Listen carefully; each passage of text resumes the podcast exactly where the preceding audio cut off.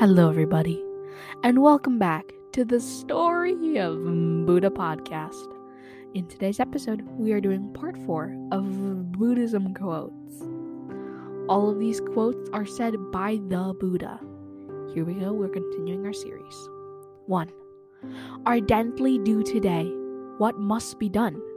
Who knows? Tomorrow, death comes. 2. The world is afflicted by death and decay. But the wise do not grieve, having realized the nature of the world. 3. Resolutely train yourself to attain peace. 4. To support mother and father, to cherish wife and children, and to be engaged in peaceful occupation. This is the greatest blessing. 5.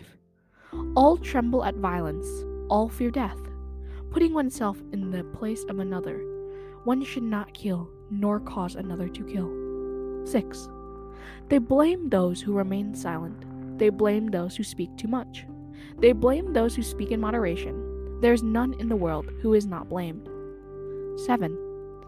Just as the great ocean has one taste, the taste of salt, so also this teaching and discipline has one taste, the taste of liberation. 8. If with a pure mind a person speaks or acts, happiness follows them like a never ending departing shadow. 9. As an elephant in the battlefield withstands arrows shot with from bows all around, even so shall I endure abuse. 10.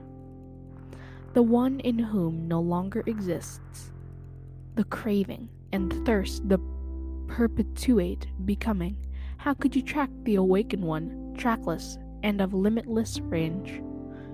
That's all we have for you in today's episode of the Story of Buddha.